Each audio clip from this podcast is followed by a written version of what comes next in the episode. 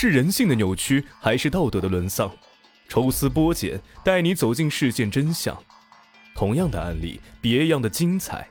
欢迎收听冯生大案纪实。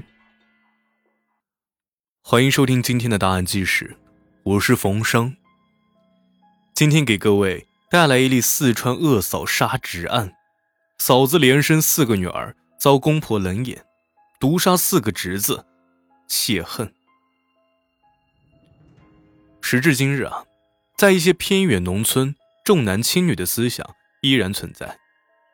没有孩子或者只有女儿的人家，被称为绝户，会受到村民的奚落与轻视。在这样的环境中啊，生一个儿子传宗接代，自然成为头等大事儿。生男生女，谁也无法控制，有的夫妇连生几个女儿不放弃，直到生出儿子为止。如此一来，本来就贫困的家庭自然雪上加霜。为了一个儿子，让整个家庭陷入困境，真的值得吗？即使是花费了巨大的精力和时间，有的人依然没有生出儿子来，他们就开始动了歪脑筋，不惜掏光家底买一个男孩，让一个外星人来传宗接代。因为重男轻女，世间上演了多少荒唐事儿？四川富顺县就曾发生过这样一起重案：一对夫妇十几年间连生四个儿子，可是每个孩子都活不长，就离奇夭折了。这对夫妇万万想不到啊，四个孩子都是嫂子毒杀的，那他为何连上四个亲侄子？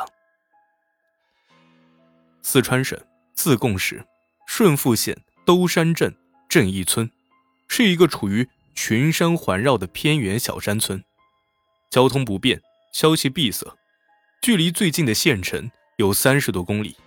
整个村子不过百户人家。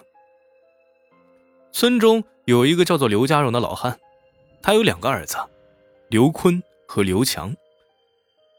虽然两兄弟都结婚了，但是为了两个人能够互相扶持，刘家荣特意让哥俩住在一个院子里。一九九三年，刘家荣的老伴儿去世不到一个月，小儿子刘强家就接连发生怪事儿。先是家里的猪突然口吐白沫，莫名其妙的死了，随后鸡也出现了相同的症状，纷纷离奇死亡。随着时间的推移，怪病甚至发展到了人的身上。刘强夫妇和儿子刘波都出现不同程度的抽搐、眩晕。其中儿子刘波最是严重，幸亏抢救及时，才保住了性命。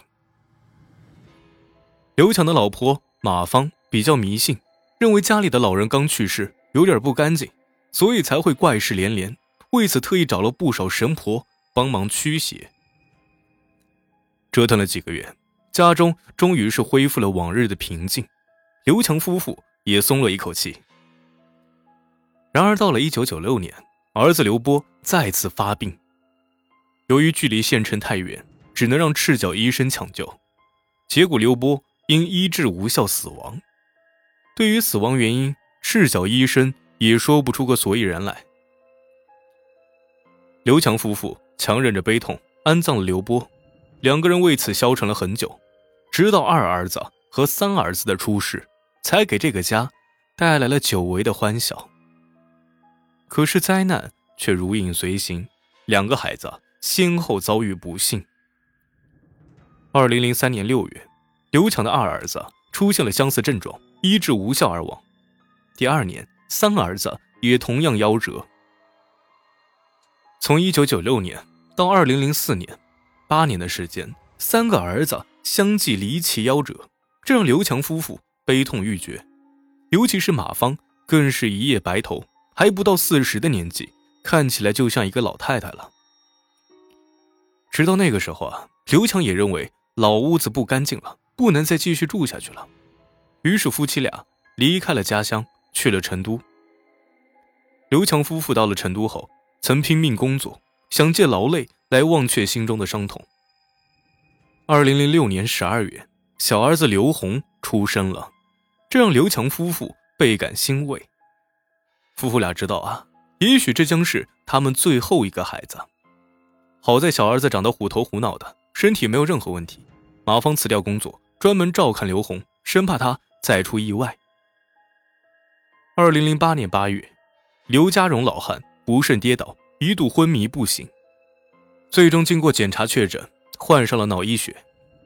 刘强得知父亲生病后，马上带着马芳和儿子刘红回到了富顺老家。为了安全起见，一家人住在二姐家。他们对于老屋实在是有阴影了。八月二十三号中午，刘强一家人在哥哥刘坤家吃了饭，商量着。带着父亲刘家荣去成都看病，可是饭后不久，儿子刘红突然肚子痛，这让刘强夫妇十分紧张。乡村卫生院的医生检查过后，认为刘红吃坏了肚子，就给他开了一些药。下午的时候，刘红的肚子果然不怎么疼了，刘强夫妇这才放了心。第二天一早，刘强带着刘家荣去了成都。中午的时候，马芳给儿子刘红喂了药，可没过多久。刘红又发病了，口吐白沫，倒在地上抽搐。马芳眼见如此，抱起儿子就向卫生院跑过去。最终医生也无能为力，刘红就此夭折。刘强听闻此事，立马赶了回来。这一次，他彻底的愤怒了。刘强认为肯定是有人在捣鬼。儿子刘红在成都一点事都没有，为什么刚回家几天就发了病？刘强的四个儿子相继离奇死亡。经过媒体报道之后。引起了极大的关注，最终医学专家和警方合作，对刘红进行了开棺验尸。经过检测，专家在刘红体内发现了毒鼠强成分。随后又开棺验尸，检测了其他三个孩子，同样检测出了毒鼠强成分。如此一来啊，警方断定刘强的四个儿子都是中毒身亡。那么到底是谁下的毒呢？为了尽快抓到真凶。警方成立了专案组。经过调查，警方发现，自1993年开始，刘家大院里面几乎每个人都发过病，只有刘坤和他老婆张凤一直都没有事儿。如此一来，刘坤和张凤有了重大的作案嫌疑。与此同时，有村民举报道啊，他发现刘红死亡的当晚，刘坤趁着夜色将半包毒鼠强。倒在了村外。最终，刘坤和张凤都被抓捕。经过审讯，嫂子张凤对于下毒杀人一事供认不讳。张凤为何连杀四个亲侄子？一切都是因为记恨。